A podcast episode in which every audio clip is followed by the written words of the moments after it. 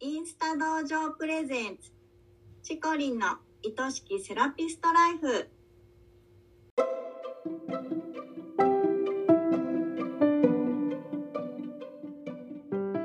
セラピストの皆様こんにちは。この番組はセラピスト専門のオンラインサロンを主催しているチコリンが一人でも多くのセラピストさんを幸せにしたいという思いでお送りしております。日からこの仕事がもっと好きになるそんなコンセプトのもと毎週水曜日のお昼12時に配信しています聞き手は私インスタ同情生のゆりりんです今週もよろしくお願いしますはい、よろしくお願いします。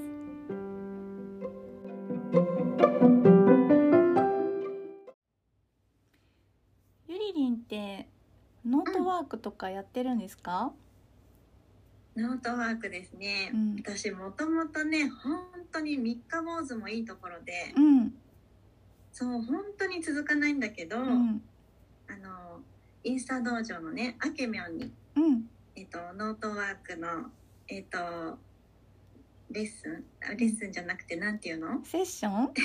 あそうそうセッションをね、受けてでもノートワークって本当に自分のね心を映し出したり、うん。自分との対話になるから本当に大切だなと思って。うん、ねあの今年はねしっかりそのしっかりっていうか、うん。ノートワークを自分のこう生活の一部にしていきたいなあってそう思っていて。なんか割としっかり書かなきゃとかねそういうちゃんとやらなきゃっていうところが強かったんだけど、ん。本当に一日一言でもうん、ほんの数分でもこう向き合う時間をうん、大切にするっていうところでノートワークがね本当にすごいいいなって感じてるところですね。最近ね。その生活の一部にしようっていうのがね、やっぱりすごい大事だよね、ポイントだよね。そうなんか前にその歯磨きとかもさ、うん。やろうと思ってやるわけじゃなくても生活の一部うん、みたいな感じにノートワークがこうできるようにうん、なったらなんかすごいいいなって思って。うん、確かに。どんなことをノートに書いたりしてるの？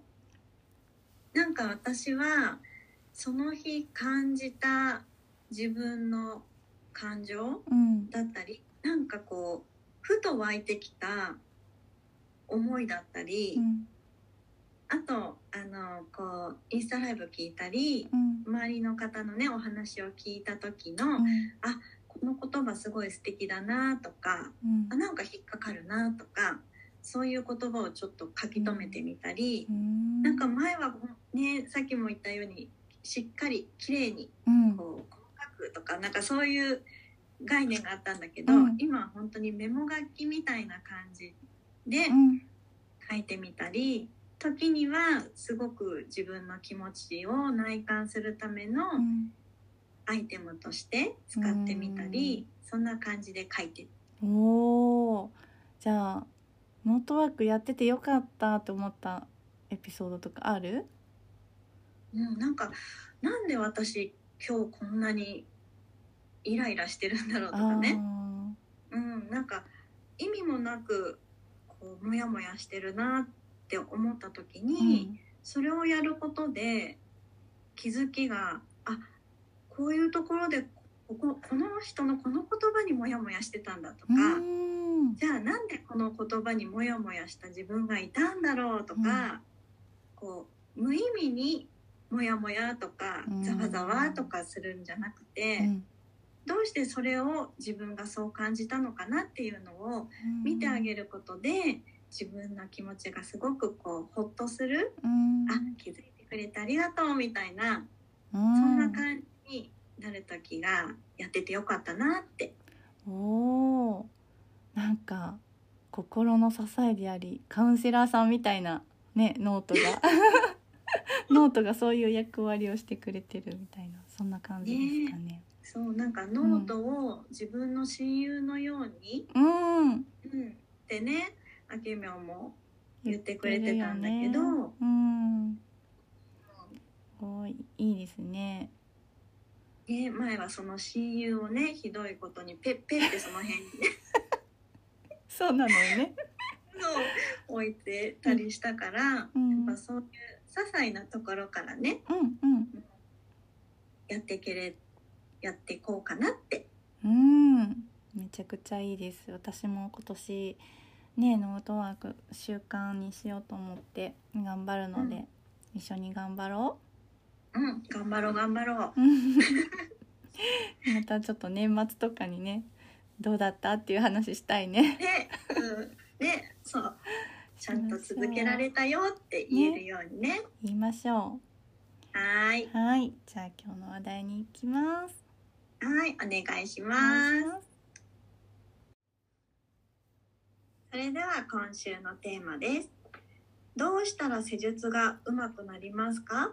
というご質問です。お願いします。はい。えー、と施術がうまくなるコツっていうのを、まあ、とにかく回数を こなすっていうことに尽きるんですけれどもあの例えばまあご予約がなかなか入らないってことであれば、まあ、バイトでもいいのでね週12回とか駅前にある多忙なサロンとかでねちょっとひたすら手を動かすチャンスを作るっていうのも一つの手かなと思います。うん、でやっぱりいろんな体型やいろんな肌質の方がいてほんと100人いたら100通りなんですよね。なんで、うんやっぱり経験による見極めっていうのができるようになるには、まあ、最低1,000人とかを施術する必要があるのではないかなと個人的には思ってるんですね。まあ、でもとにかく経験を詰めっていうのは、まあ、未経験の方にとってはすごく耳の痛い言葉だとは思思います。うんうんね、経験を積みたくても、まあ、子育て中の方などは特になかなかその時間とか動きっていうのが思い通りにならない状況もあると思います。ではい。そういう方におすすめなのがうん施術動画をたくさん見ることとうんあの月に1回施術を受けに行くことですね。うんうんまあ、もしあもちろん月1回じゃなくてもね何回でも行ってもらったらいいんですけどあの何をされたら嬉しくて満足できるのか何が不快なのかそういうのって自分が体験してみないと本当にわからないんですよ。ううんん、で1時間のフェイシャルメニューと2時間半のトータルメニューとって言ってもやっぱり全然違うじゃないですか。うんで時間が長ければ満足するっていうものでもないですないんですよね。うんうんうん、で施術だけじゃなくってタオルワークとかご案内などの所作や待ち時間サロンのインテリアお茶セラピストの話し方とか聞き方あとお部屋の温度とかねもう学ぶべきことって溢れてるんですよ。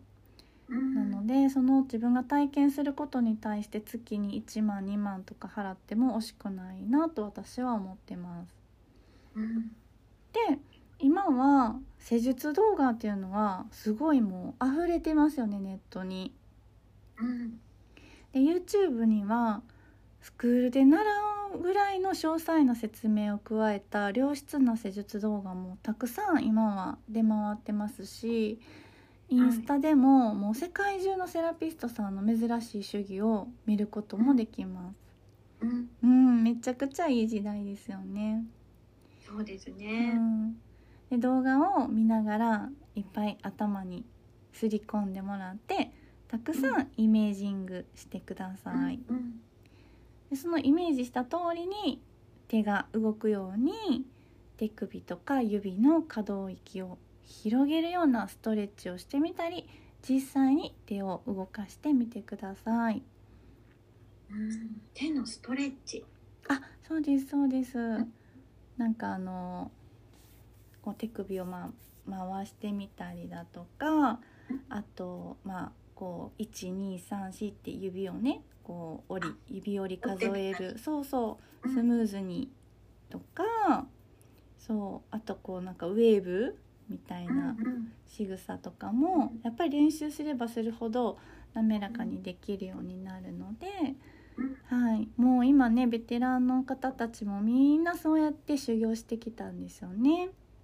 うん。うん、私もまあねもうエステの仕事を始めて21年とかになりますけども今でもまだ全然イメトレもしますしあの受けに行ってますね。でもうまあ 寝ちゃうんですけど。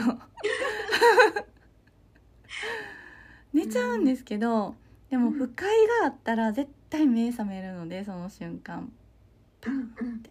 そうそう。だからうん。そう不快がないっていうのは本当にまずまず本当に一番大事なことなんですけど私が行ってるサロンさんではそういう不快なことがないので、うんすぐ寝てしまいます。でもね施術がうんしてる側からすると寝てるとこうあ気持ちいいって思ってくれてるのかなって安心しますよね。そうですね安心ですよね。うんはい、なのでもうなんかよくね「ちことさん来ると緊張します」って言われちゃうのであの、もうさっさと寝るようにしてたりとかしますけど だから安心してくださいみたいなね。そう施術を受けに行くのは、うん、いろんなサロンにやっぱり行くのがいいんですよね。そうですねやっぱりいろんなサロンに行かれるのがいいと思います。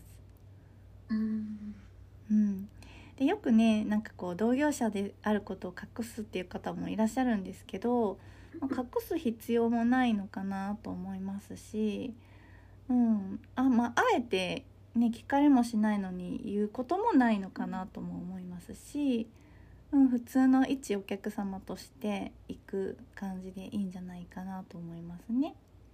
そういう時って、うん。き来ていただいた側からするとはい。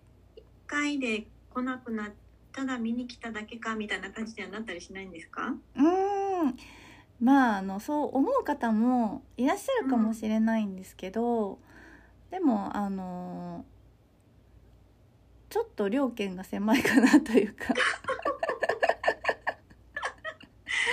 うん、やっぱりあのあなんかこう学びたいと思って来てくれたんだなと思ったらそれだけでもやっぱすごく嬉しいですし、うんそこに自分のサロンを選んでくださったのかなとかって思えばすごくまあありがたいし、ね、仲良くなればきっと口コミもしてくれるじゃないですか。うんうんううんん、だからあんまりそんなことにちょっとせこい気持ちを前にね近くに競合店ができました時の時のテーマでもありましたもんね。そうですこう共に一緒にっていうね。そうなんですよ。なのであのなんか偵察に来たんじゃないかみたいな気持ちを起こす起こしちゃうっていうのは、まあ、ちょっとねあの視野が狭いのかなって私なんかは思ってしまいます。はい、はい。あとねあの施術があのまあ経験が少なくてもうん。上手と思っていただけるポイントうんを今日はちょっと3つお伝えしようかなと思います。はい三つ。はい、まず1つ目が圧を一定にする。圧を一定にする。うん、これはうんあのひ一つのストロークの中での圧のことなんですけど例えば行って帰ってくる時にやっぱり下半身の安定感が悪いとすごくあの圧が途中でブレちゃうんですよ。うん。うん、あの最初はまあしっかり入ってるんだけれども遠くに手を伸ばすほど圧が弱くなってしまったりとか、うん、ちょっと体勢がぐらついてあのそのぐらつきが手から伝わってしまうとかそういうことがやっぱり、あの快適か不快かっていうところの結構ねあの鍵になってくるのでもうスクワットとかしてもらって下半身をしっかり安定させてください。うんはい、2つ目があのはい前後1 0センチ長くトリートメントするっていうのがあります。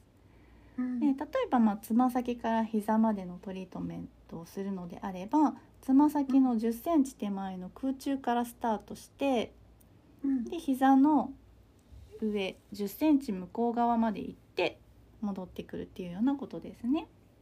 うん。うん、まあ手はね離さないんです。どっちかの手は必ずついたままっていうのは守るんだけれども手前1 0センチから入って奥1 0センチまでやる。やってちょうどつま先から膝までやってもらったって感じるぐらいなので実際つま先から膝までしかトリートメントしない場合はさらに1 0センチ内側しかされてないような印象になってしまうのではい。気をつけてください。長く長くね。長く長長くやりくます。圧を一定に。一定で。はい。はい。3つ目がゆっくりやりましょゆっくり。う、うん、特にねフェイシャルのねクレンジングとかコットン拭き取りの時とかに速い動きになってしまってそういう方がこなれ感があるように感じる方もいらっしゃるかもしれないんですけど経験が浅い方にやっぱり速い施術をされるとめちゃくちゃ雑に扱われているように感じてしまうんですよね。なのであのどんなベテランになったとしても絶対丁寧さをね一番大事にしてほしいなと思います。はい。なんか特にこう指のマッサージとかねもうくるくるくるくるシュポーンみたいな時とか あるのですごくいい音立てるわよみたいな。なんかちょっと寂しくなるので指のねやっぱり端から端までをしっかり、うん。あのめでるようにねトリートメントしてほしいなって思います。はい。3つポイントお伝えしてみました。聞いてるだけで気持ちいい。本当に？そうでもなんかやっぱり大事に大事にねお客様を扱うっていうのがやっぱりその方のなんだろうねそのうんやっぱり大事にされてるっていう気持ちを高めてくれるのではい。うん。ねそこかな。はい。はい3つのポイントを大事にしながらできることをね、うん。やっていくことで上手になっていきますね。はい。もう頑張ってとにかく手を動かし続けてください。はい。ありがとうございました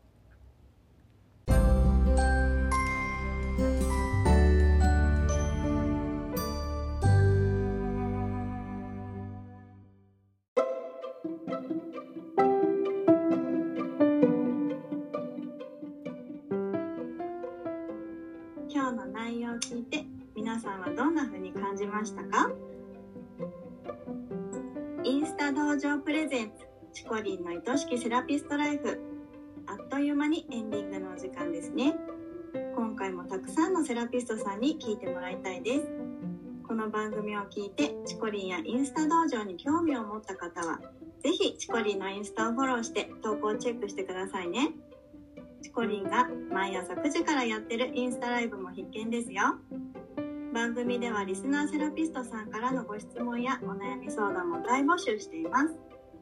100名以上のセラピストが所属するインスタ道場主催のチコリンが時に寄り添い時に辛口で解決のヒントをお伝えします。